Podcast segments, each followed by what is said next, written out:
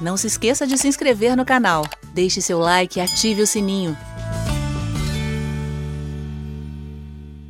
Hoje eu tenho aqui mais ou menos uma hora e quinze, uma hora e vinte para falar com vocês sobre um púlpito pentecostal relevante. E o subtítulo diz assim: reafirmando as doutrinas da fé pentecostal. Quantos aqui concordam com essa proposta? Amém. Só que nós estamos vivendo um período em que as coisas parecem estar se misturando, né? Há muita infiltração, há muita coisa que não deveria estar no nosso meio, mas que tem penetrado.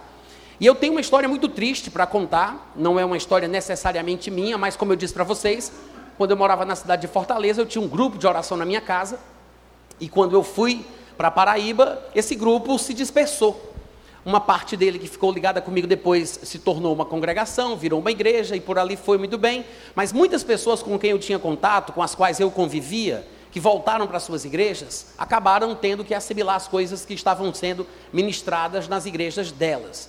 E nem todas eram de fé pentecostal, né? Uma delas fazia parte de uma igreja de viés calvinista. Eu não sei se alguns de vocês sabem o que é o calvinismo. Tem muita gente que pensa que sabe, mas na verdade não sabe. Porque há quem diga que foi Calvino, ou os discípulos de Calvino, quem estabeleceu aquilo que é considerado como a fé calvinista, mas na verdade não foi Calvino, nem os discípulos de Calvino, ou qualquer outro seguidor de Calvino que veio depois dele. Na verdade, o próprio Calvino era seguidor do inventor da fé, que hoje é chamada de calvinista. Eu sei que é um anacronismo falar isso, mas na verdade o verdadeiro criador do calvinismo foi Agostinho, Aurélio Augustinho, um crente africano do norte da África, que se converteu a Jesus no ano de 386 depois de Cristo, supostamente abraçou a fé cristã. Até aí ninguém tem como duvidar que não tenha realmente se convertido, mas muitas coisas estranhas começaram a acontecer a partir da vida de Agostinho. Na verdade, ele nasceu no ano 354 depois de Cristo, ele vai morrer no, no ano 430, mas no ano de 386 ele se converte e ele abraça a fé cristã e ele passa a escrever livros. E até o ano 411, Agostinho escreve coisas maravilhosas, falando da forma correta, dentro do que a gente chama de ortodoxia cristã.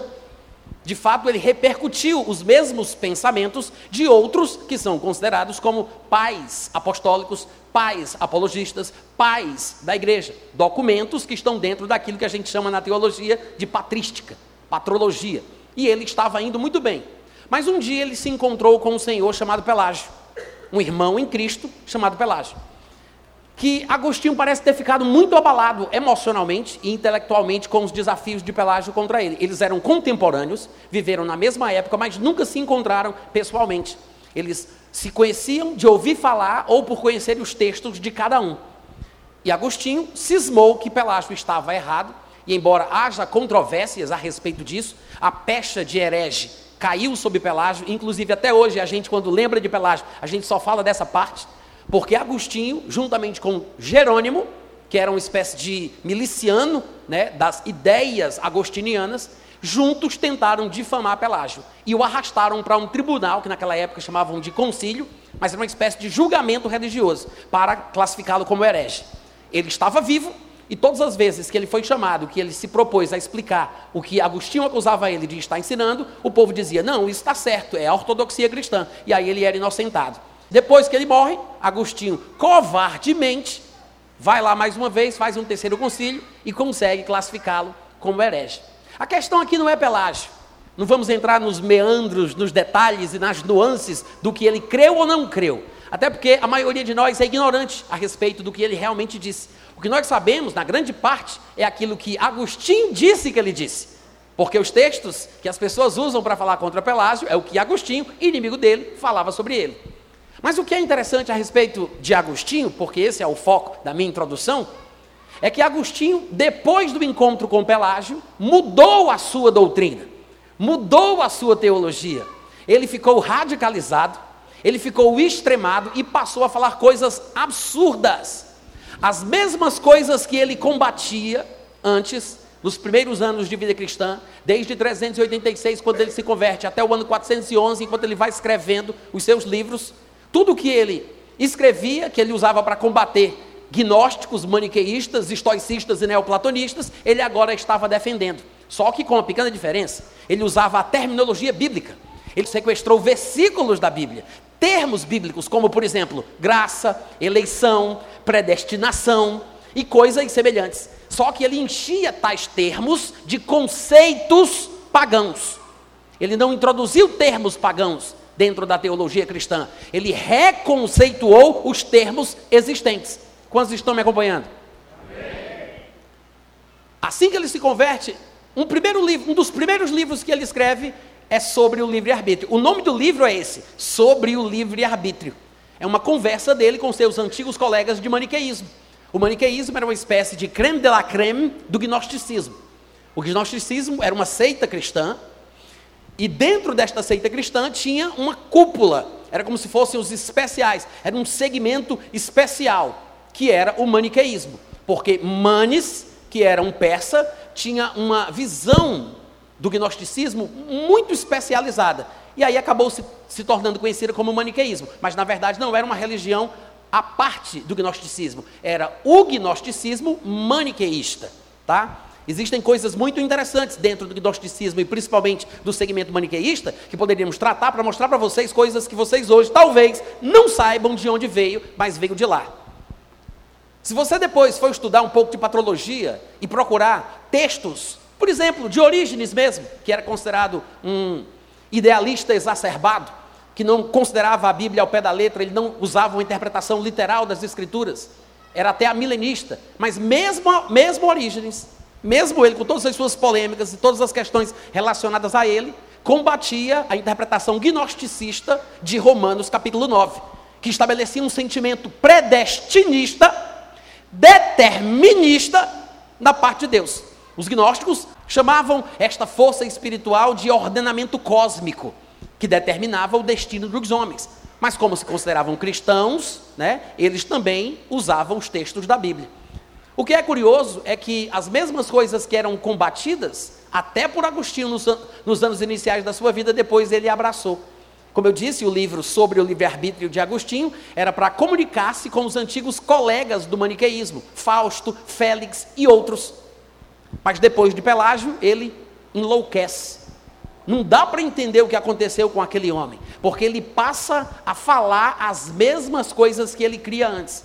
Somente um estudo aprofundado, pormenorizado do assunto é que faz a gente entender o que significa. Mas eu estou deixando aqui isso registrado para que depois, vocês, os que são mais estudiosos e interessados nas coisas como elas realmente são, pesquisem. Tá? Agora pesquisem no canto certo. Não vá pesquisar no arraial calvinista, não.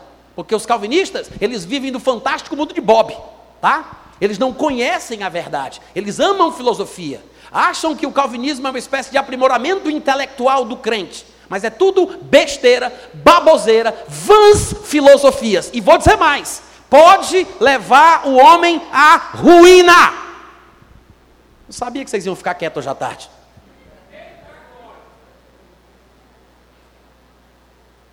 Ouçam um teste, experiência. Vocês estão me ouvindo, gente? Amém. Vocês podem dizer amém de vez em quando, viu? Agostinho criou o extremismo que hoje é conhecido como calvinista.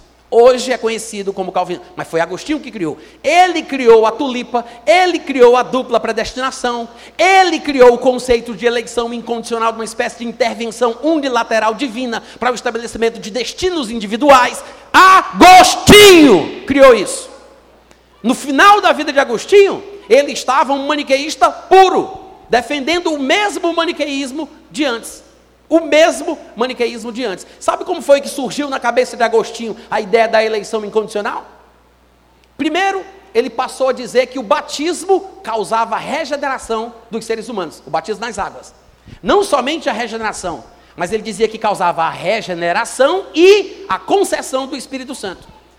Agostinho dizia: tem que ser batizado. Se não for batizado, vai para o inferno. Até bebês, nascituros e natimortos, sem o batismo, iam para o inferno. Não era o pior dos infernos, porque a criança, né, como não fez muita coisa errada, quase ia para o céu, mas parou na borda do inferno, no limite do inferno. Que é por isso que ele criou o nome Limbus Infantum, a borda do inferno. Vocês sabiam disso? Limbo significa borda, é o limite. Ele quase, a criança quase parou na borda do inferno. É um sofrimento mais leve, é o inferno infantil, o limbus infantum, né? mas foi para lá. Por quê? Porque não foi batizado nas águas. Porque Agostinho pregava: se for batizado nas águas, está salvo. Vai para o céu e ainda recebe o Espírito Santo. Se morrer, né? Depois do batismo. Se não for batizado e morrer, aí não tem jeito. Aí o que acontecia? Ele via filhos de pais cristãos doentes para morrerem e os pais desesperados correndo com as crianças para os bispos batizarem. Antes de chegar lá, as crianças morriam. E ele ficava angustiado com aquilo. Aí ele via filhos de prostitutas abandonados nas ruas. As irmãs da igreja pegavam aquelas crianças moribundas, levavam para a igreja, os bispos batizavam, eles sobreviviam e tinham uma vida completa. Aí aquilo começou a encafifar na cabeça de Agostinho. E ele pensou: o que fez com que uma pessoa fosse salva, porque na cabeça dele batismo era sinônimo de salvação, entenda isso? O que é que fez que uma pessoa fosse salva e a outra não? Já sei, só pode ter sido a vontade de Deus. Deus é quem escolheu, Deus é quem decidiu, então é Deus quem escolhe quem vai ser salvo. E assim ele criou essa loucura esse conceito antibíblico de eleição. A Bíblia fala de eleição? Fala. A Bíblia fala de predestinação? Fala. Mas não da forma que Agostinho começou a pregar. E as pregações que eram combatidas pelos textos dos pais da igreja, graças a Deus, nós temos acesso à parte da patrologia, a mais de 400 textos originais em latim e em grego, escritos desde o ano 40, 47 ou é 37 até 749, que é o período que eles dizem que é o período da patrística. Há mais de 400 textos no latim e no grego.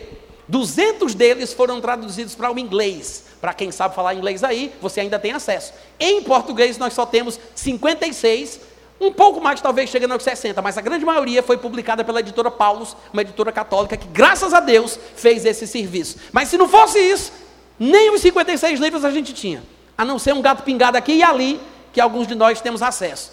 E porque não nos interessamos pela história do cristianismo, pela história da teologia, para saber como é que as coisas ficaram como elas são, a gente toma gato por lebre. Vocês estão me ouvindo, gente? Foi assim que surgiu o calvinismo. Assim que surgiu. Calvino faz mais de 400 citações de Agostinho nas institutas da religião calvinista que ele escreveu. Mais de 400 citações. E ele considera abertamente, claramente, como Agostinho sendo o pai e o criador de toda essa filosofia que ele abraçou. E você sabe o que isso pode fazer com o ser humano? Você já conheceu alguém que mergulhou no calvinismo? Porque tem gente que consegue viver a sua vida como um ser humano normal, mesmo se dizendo calvinista. Ele consegue. Ele diferencia uma coisa da outra. Quando ele vai viver a vida comum como ela é, ele age como uma pessoa normal. Quando ele vai para o púlpito, vai dar uma palestra, escrever um livro, falar alguma coisa, ele segue a teoria, a doutrina que ele abraçou. Mas na vida prática, ele vive como uma pessoa comum. Sem essa loucura predestinista que ele apregoa. Então ele consegue viver bem. Mas uma pessoa comum, simples do povão, mesmo sendo inteligente, nem sempre, nem sempre consegue lidar bem com a confusão que isso gera na cabeça de uma pessoa. Nem sempre. Porque, afinal de contas, se é Deus quem escolhe, é Ele quem determina, será que você foi escolhido? Você não sabe. Você não sabe. O calvinista tem uma resposta, ele diz: não, o crente escolhido, que eles diferenciam o salvo do escolhido, o crente do escolhido. Agostinho inventou isso, né? No livro A Correção e o Bem, que ele publicou no ano de 527, já na sua fase extremada, e no livro O Dom da Perseverança, é isso mesmo, o nome é exatamente esse, tá? O Dom da Perseverança, que ele publicou no ano de 529, ele ensinou o quê? O crente salvo, genuinamente salvo, pode perder a salvação, mas o eleito, não. Agostinho inventou isso. E muitos teólogos acabaram entrando no vácuo deixado por ele na teologia, sem pensarem por si mesmos diante da palavra de Deus. E é isso que tem acontecido. As pessoas não percebem que é uma loucura, porque para Agostinho e para o pensamento filosófico predestinista, Só vai ser salvo quem recebeu o dom da fé, que é uma imposição unilateral de Deus, e o dom da perseverança. Só o dom da fé não adianta. Porque se você tiver o dom da fé, mas se Deus não deu o dom da perseverança, você vai se perder. Na verdade, é uma espécie de graça que eles chamam de evanescente. Se esvai. É uma graça ilusória que Deus usa para enganar aquela pessoa. Ela está na igreja, ela dá o dízimo, ela faz isso, faz aquilo, está lá a vida inteira, mas um dia ela vai se desviar, porque não foi eleita. É do diabo, não é? É do diabo, não é? Purim, purim. Mas quem recebeu o dom da fé, né? E o dom da perseverança, aí esse vai se salvar. Não é isso que a Bíblia ensina, mas essa vã sutileza passa despercebida. Eu estou cansado de ver colegas pastores, pregadores, escritores, gente boa do mundo pentecostal, futurista, pré-milenista, pré-tribulacionista, abraçando esse tipo de porcaria. Por quê? Porque alguém lhe convenceu que tem coisa boa ali, aí ele não quer desperdiçar. Isso não é inteligente. Quantos de vocês teriam coragem de tomar um copo de água se tivesse apenas 1% de cocô? Levante sua mão, nós queremos orar por você. Ninguém, né? Em seu perfeito juízo, jamais faria uma loucura dessa. Mas por que, que essas pessoas estão fazendo isso? Porque não reconhecem o erro. Acha que está tudo bem, é tudo puro, está tudo limpo, é pensa aí bebe tudo, porque não sabe que é ruim, não sabe, é ingênuo, é inocente, é ignorante. E eu tenho ódio do calvinismo, não do calvinista, do calvinismo. Quantos entendem a diferença? Tenho ódio, porque eu sei o mal que ele pode causar, como tem acontecido ao longo da vida. Muitos grandes teólogos calvinistas no final da vida estavam se questionando se eram ou não eram eleitos. Porque na filosofia calvinista existe um, um, uma fé, uma graça evanescente que Deus concede para enganar uma pessoa para ela pensar que é eleita quando na verdade ela não é.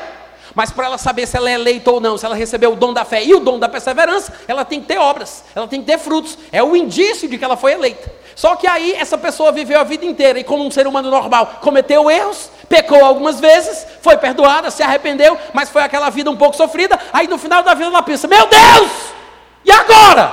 Sou ou não sou eleito? Fui ou não fui escolhido? A pessoa entra em crise. No livro O Outro Lado do Calvinismo, O Outro Lado do Calvinismo de Vence, da editora Reflexão, é um livro dessa grossura mil páginas. Ele conta relatos de vários teólogos calvinistas que no final da vida estavam nesse conflito, nesse dilema, porque não estavam usando mais a palavra de Deus como referência, mas pura filosofia evangélica, se é que isso existe. Apenas isso. Vãs sutilezas, filosofias, palavras em vão, coisas bonitinhas para se dizer, pouca Bíblia, pouca consistência, pouca doutrina, pouca, pouca verdade. Não vale a pena. Não vale a pena. E eu tenho uma experiência ruim porque eu deixei esse grupo lá em casa, fui embora para outra cidade, eles se dispersaram, e uma amiga minha foi, voltou para a sua igreja, ela estava sempre conosco lá, eu tinha reuniões semanais, e ela voltou para a sua igreja de viés calvinista, e no dia 10 de agosto de 1997 ela escreveu uma carta para mim. Eu vou ler a carta dela para vocês. Olha o que ela me disse. São tantas coisas que passam pela minha cabeça que eu não sei nem por onde começar. Primeiramente, eu queria te, te, confessar que eu tenho medo de abrir-te o meu coração, porque eu sei que eu vou levar muita bronca pelo que você vai ver lá. Eu não gostaria de te decepcionar, muito menos preocupar, mas também não quero aparentar o que não sou mais. Se você quer mesmo saber como eu estou, eu vou começar pelo pior, o espiritual. Posso quase ouvir você dizendo agora: misericórdia. Meu relacionamento com Deus está complicado. Talvez você vá me dizer que eu devo buscá-lo mais, orar mais, etc. Mais. O fato é que eu cansei de fazer exatamente isso, porque não obtive dele resposta alguma. Não, pelo menos, Pelo menos não pessoal, como indivíduo, como sempre pensei que fosse, mas sempre fazendo parte de uma coletividade, no povão. Nada direcionado a problemas e decisões específicas, nada.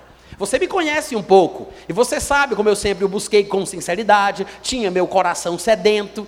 Não é que eu me ache a melhor ou pior agora das criaturas. Eu só gostaria de me sentir, aliás, saber que sou especial para Ele.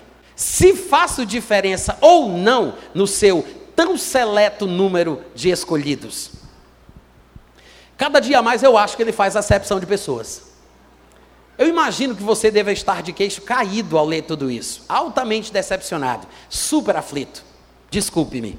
Sei que devo estar beirando o abismo da blasfêmia, mas eu gostaria que ele se manifestasse de alguma maneira, nem que fosse para me repreender. Tudo o que eu fiz ou disse nesses tempos foi só para chamar a atenção dele. Afinal, Deus não corrige o filho a quem ama? Então, ou não sou filha, ou ele não me ama.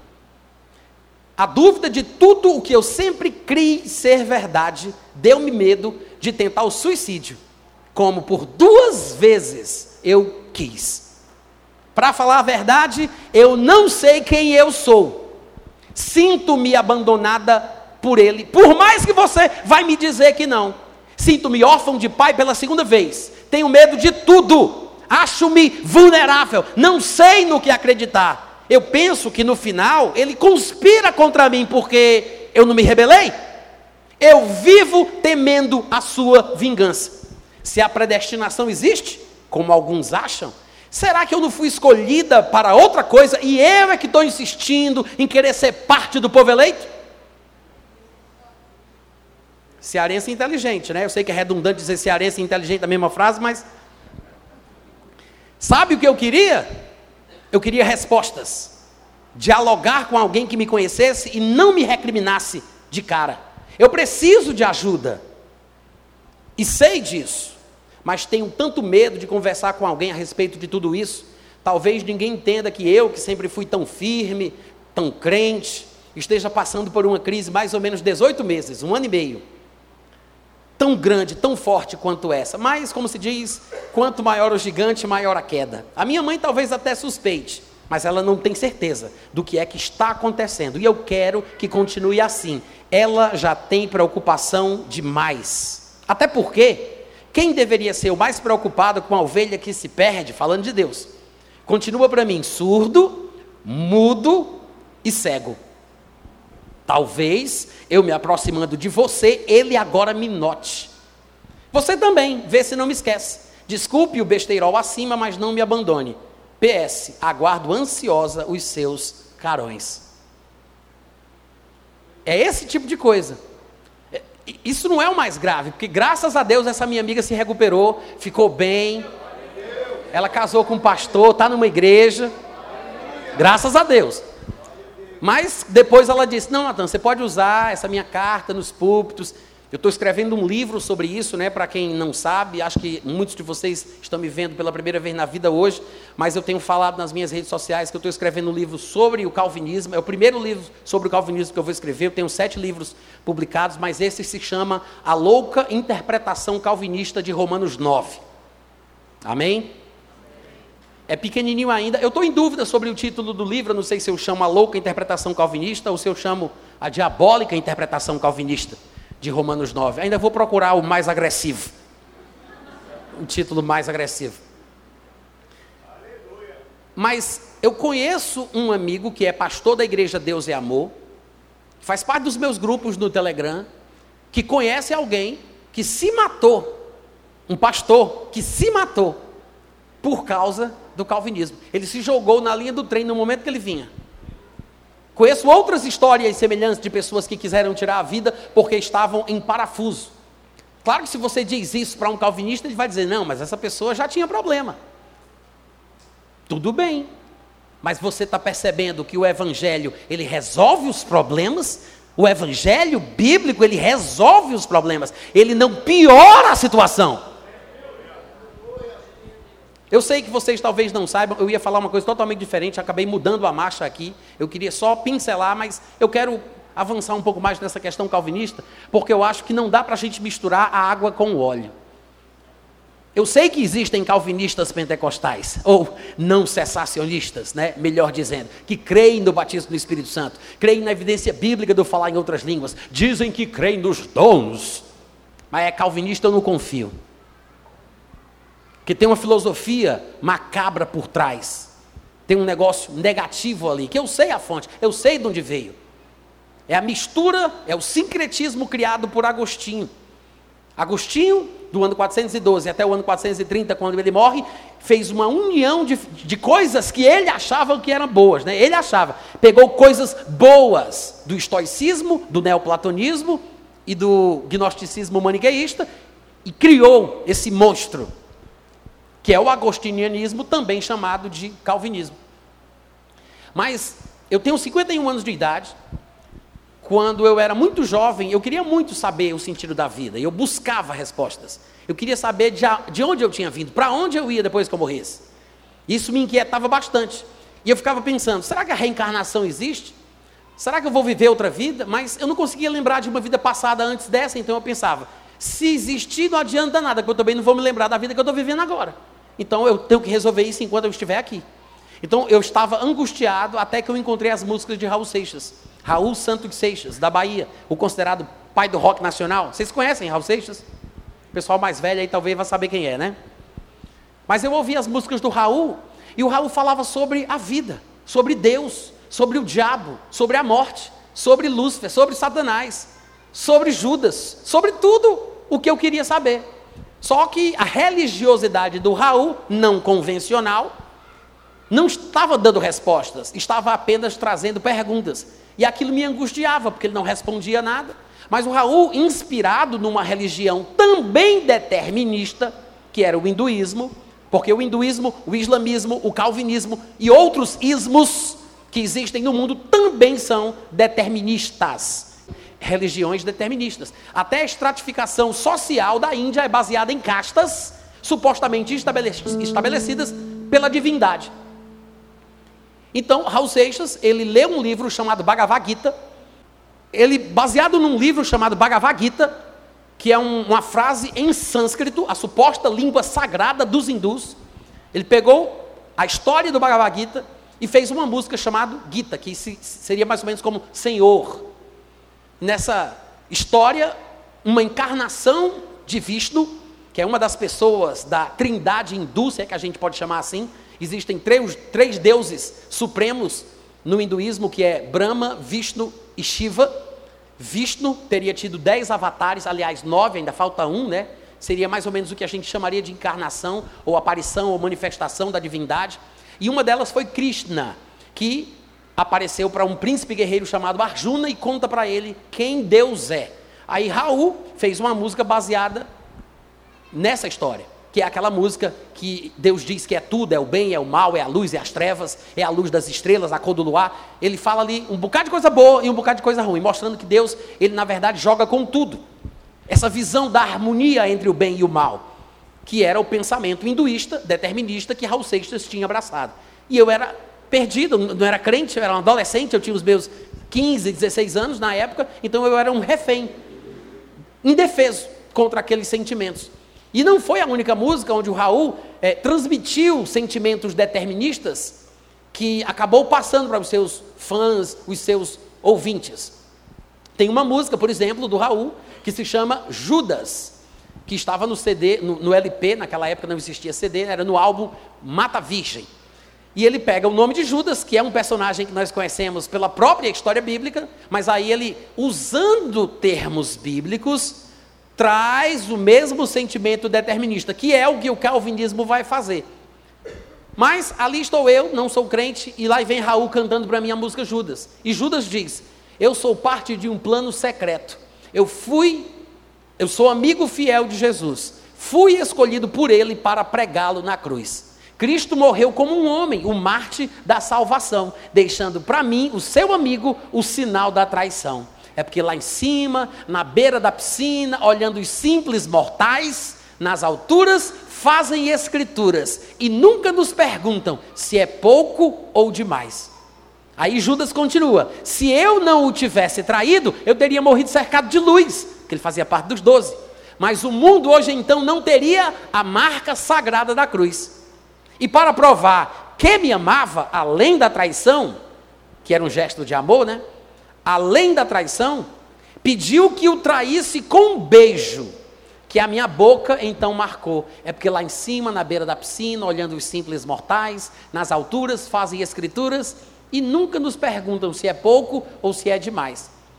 Eu chorava com essa canção, porque essa ideia determinista, né, essa coisa diabólica de Deus controlar tudo, usar os seres humanos como meros fantoches, criando uns para serem lançados no fogo do inferno, para demonstrar o seu poder que ele tem de poder fazer isso, né, a sua capacidade de poder fazer isso, isso me angustiava, mesmo naquela época, mesmo sem conhecer a Bíblia, mesmo sem ter recebido Jesus.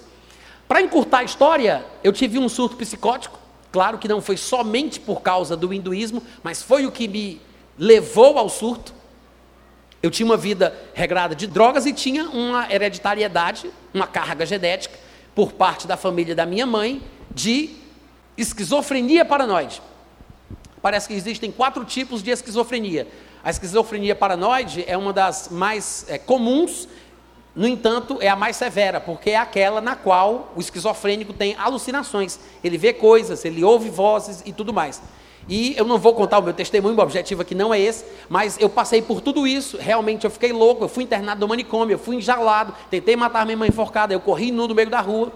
Para você saber se uma pessoa realmente é doida ou se é só sem vergonhice, é só ver se ela ficou nu. Se ela ficou nu, então é, é tecnicamente doida. Todo doido tem que ficar nu. Não ficou nu, um cinturão resolve. Mas ficou nu, é doido. Não sei porquê, mas é assim. Quantos aqui confirmam isso? Quem já conheceu um doido que ficou nu? Levanta a mão aí. Tá vendo? Nem conheço vocês, né? Mas eu sei. De doidice eu entendo.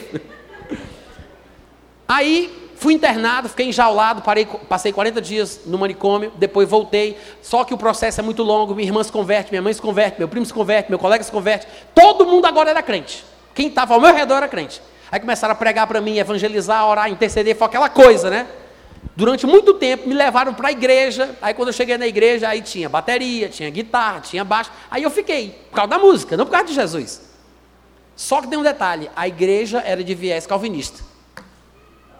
Não se assumia calvinista, mas flertava com o calvinismo, escondia o calvinismo, varria o calvinismo para debaixo do tapete.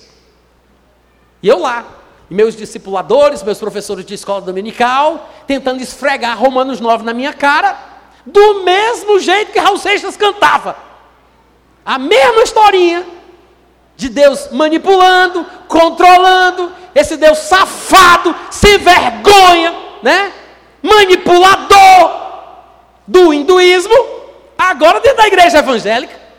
Aí eu disse: Meu Deus do céu, saí de lá para cair aqui, Vim de lá para vir para cá, fugindo do bicho, o bicho me encontra dentro da igreja.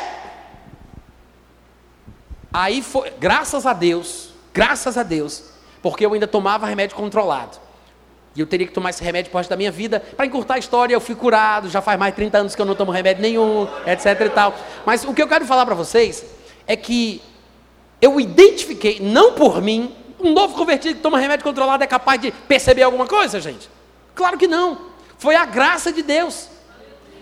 Eu percebi que era o mesmo ensinamento, a mesma doutrina, a mesma filosofia. Eu não sabia de nenhum por cento do que eu sei hoje, mas dentro do meu coração, como novo convertido, em 1 João capítulo 2, versículo 20, versículo 22 diz: Vocês têm a unção do santo, e não há necessidade de que ninguém vos ensine, porque vocês sabem todas as coisas não é saber detalhadamente, não é ter uma palavra, a retórica, o conhecimento cerebral, não é isso.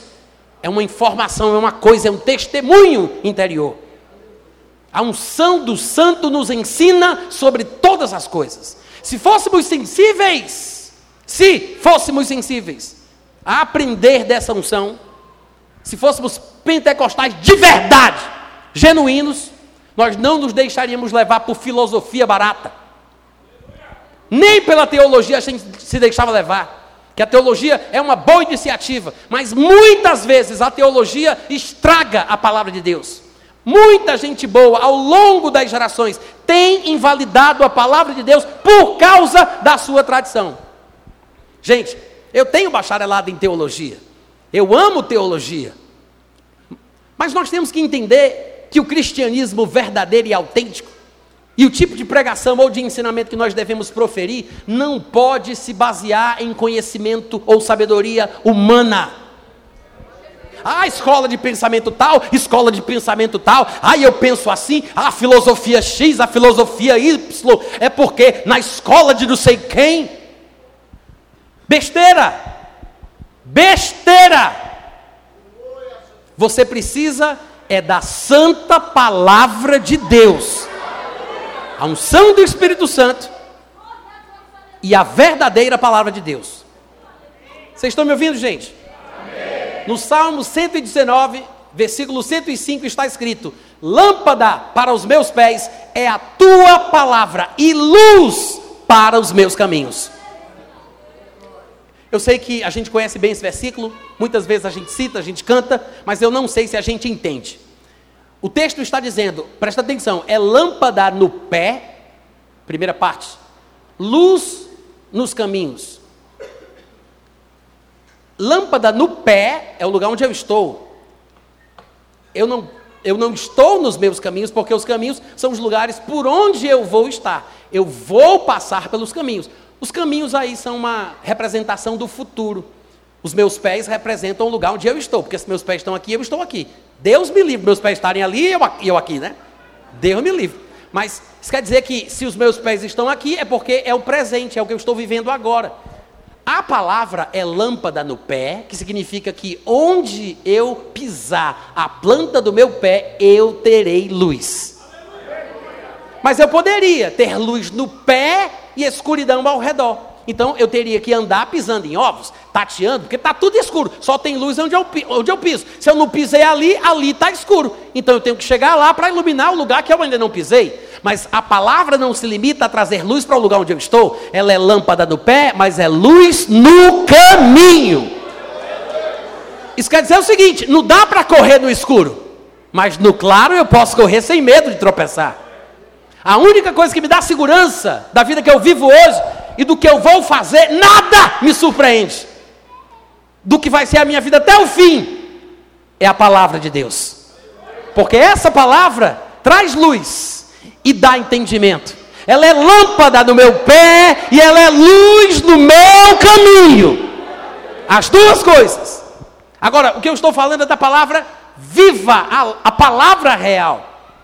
Eu não estou falando apenas de coisas decoradas argumentos filosóficos. Eu não estou falando sobre dogmas, credos, postulados acadêmicos. Não estou falando disso. Eu estou falando daquela palavra que Jesus em João 6,63 disse: O Espírito é o que vivifica, a carne para nada aproveita, as palavras que eu vos tenho dito são Espírito e são vida. É interessante ele ter dito isso, né? A palavra é Espírito e vida. Ele está dizendo ali, em outras palavras, que essa mensagem que ele proferia, a sua pregação, o seu ensinamento, a sua palavra, era uma coisa espiritual. Ele não está falando da palavra e do espírito. Ele não está falando isso. A palavra e o espírito. Ele está dizendo que a palavra é espírito. É uma coisa espiritual. O que nos mostra que a palavra não é necessariamente um livro de tinta e de papel com ISBN, ficha catalográfica, debaixo das leis dos direitos autorais. A Bíblia é a palavra de Deus, ela não apenas contém a palavra de Deus, mas esta palavra da qual estamos falando agora, que faz referência ao que Jesus disse em João 6,63, é uma coisa espiritual, é uma palavra espiritual, é um entendimento espiritual, é uma mensagem espiritual. Amém, irmãos? É claro que a gente precisa ler, é claro que a gente precisa estudar, é o básico do básico, até porque a nossa mente é a porta do nosso coração. Se eu ouvir uma mensagem que eu não compreenda bem, como é que aquilo pode abençoar o meu coração? Já que a minha mente é a porta do meu coração. A fé vem pelo ouvir e ouvir a palavra de Deus. Se eu pregar em inglês, se eu pregar em hebraico, ninguém vai entender. Como é que as pessoas vão dizer amém? Então, há uma necessidade de compreensão. Mas o foco não é necessariamente alcançar a mente, passa pela mente. O objetivo é alcançar o coração. Porque é com o coração que se crê, não é com a mente que se crê, é com o coração que se crê e com a boca que se faz confissão para a salvação. Porque se em teu coração creres que Deus ressuscitou Jesus dentre os mortos e confessares com a tua boca a Jesus como Senhor, serás salvo. Esta fé, que é a convicção interior de fatos que não se veem, a Bíblia não diz que a fé é uma coisa invisível, tá, gente? A Bíblia diz que a fé é a convicção em fatos invisíveis. A fé não são os fatos que não dão para ver, que, que são invisíveis. A fé é a convicção nos fatos invisíveis. A convicção dá para ver na cara. Dá para saber quem tem fé e quem não tem. Mas a fé vem pelo ouvir e o ouvir a palavra de Deus. Agora, você já parou para pensar o quão pura está sendo esta palavra que nós estamos recebendo para que possamos realmente ter um púlpito relevante, pentecostal relevante? O quão pura é essa palavra? Porque nós recebemos um pouco da palavra, às vezes misturada com filosofia, às vezes misturada com ideologias, misturada com um monte de coisa, e nós talvez não tenhamos a capacidade de filtrar, de discernir é por isso que eu faço esse alerta a respeito do calvinismo. Eu sei que, infelizmente, algumas igrejas reconhecidamente pentecostais no nosso Brasil têm convidado calvinistas para pregar, para palestrar, para ensinar. E eu fico preocupado, porque eu sei onde isso pode chegar. Eu sei a confusão que isso pode trazer. Eu não estou dizendo para fazer guerra com ninguém, não. Não estou falando para você desprezar, maltratar, xingar, falar mal. Mas você não precisa fazer isso. Você não precisa. Ah, mas fulano de tal fala tão bem, é tão eloquente, é tão inteligente. E daí? E daí? Eu prefiro ouvir, isso eu falo com sinceridade, diante de Deus, testemunhando comigo a minha consciência do Espírito Santo. Eu prefiro ouvir um homem que não tem muita educação, muito estudo formal, que fala português errado, mas é ungido na palavra, do que ouvir um doutor, um PhD, um philosophic doctor, um PhD em divindade. É o maior diabologista de Bragança Paulista. E daí? Agora, se alguns de vocês são pastores, saibam de uma coisa: vocês darão conta da igreja que vocês estão liderando, da influência que vocês estão trazendo, das coisas que você fazem esses povo, o povo aceitar, engolir. Porque no dia que aquela pessoa tiver, tiver dúvida se ela é salva ou se ela não é, que ela se desviar da igreja, que ela achar que ela pode pecar, a rodo, porque não perde a salvação, porque Agostinho e Calvino garantiram no dia que surge uma confusão grande como essa e você não souber como resolver, só você vai ser responsabilizado. Nós não combatemos as pessoas, nós combatemos ideias e demônios. E muitas ideias são diabólicas e a gente não percebe. A melhor estratégia de Satanás é pregar para você o que você precisa saber. Você pensa que Satanás vai tentar seduzir os crentes como? Com a Bíblia. Você pensa que ele não conhece a Bíblia? Vai ler Lucas capítulo 4, vai ler Mateus capítulo 4. Olha a conversa dele com Jesus. O homem só cita a palavra, gente. O bicho só cita a palavra. É o tempo inteiro lá. Está escrito, ô oh glória! Falta ele dizer, né? Aleluia! Só porque a pessoa cita um versículo, só porque tem um palavreado bonito, só porque conhece os paranauê da teologia, só porque é eloquente, se veste bem, tem a Bíblia decorada igual Jô Soares, aí tu vai engolir.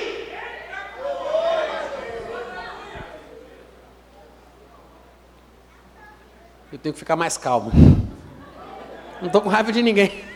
Não estou com raiva de ninguém.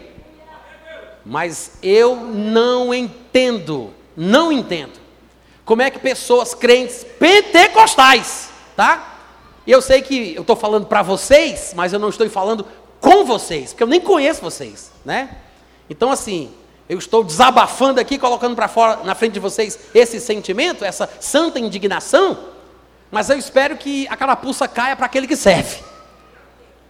E que você pense bem no que você está fazendo com a sua vida e com a vida das pessoas que você está cuidando.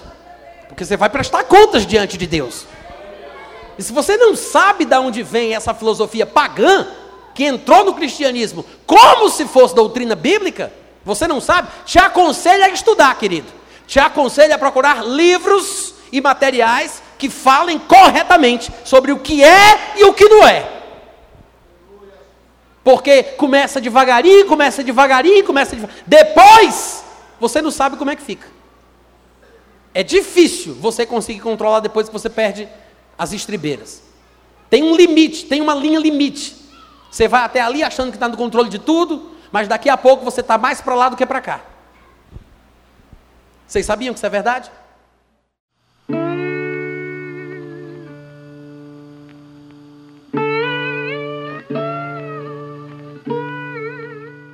Este é um trabalho independente e conta com a ajuda das pessoas que têm sido abençoadas por ele. Se você quiser fazer parte do grupo de mantenedores desta obra, se informe das opções disponíveis na descrição deste vídeo. Agradecemos pela atenção e pelo carinho. Deus abençoe.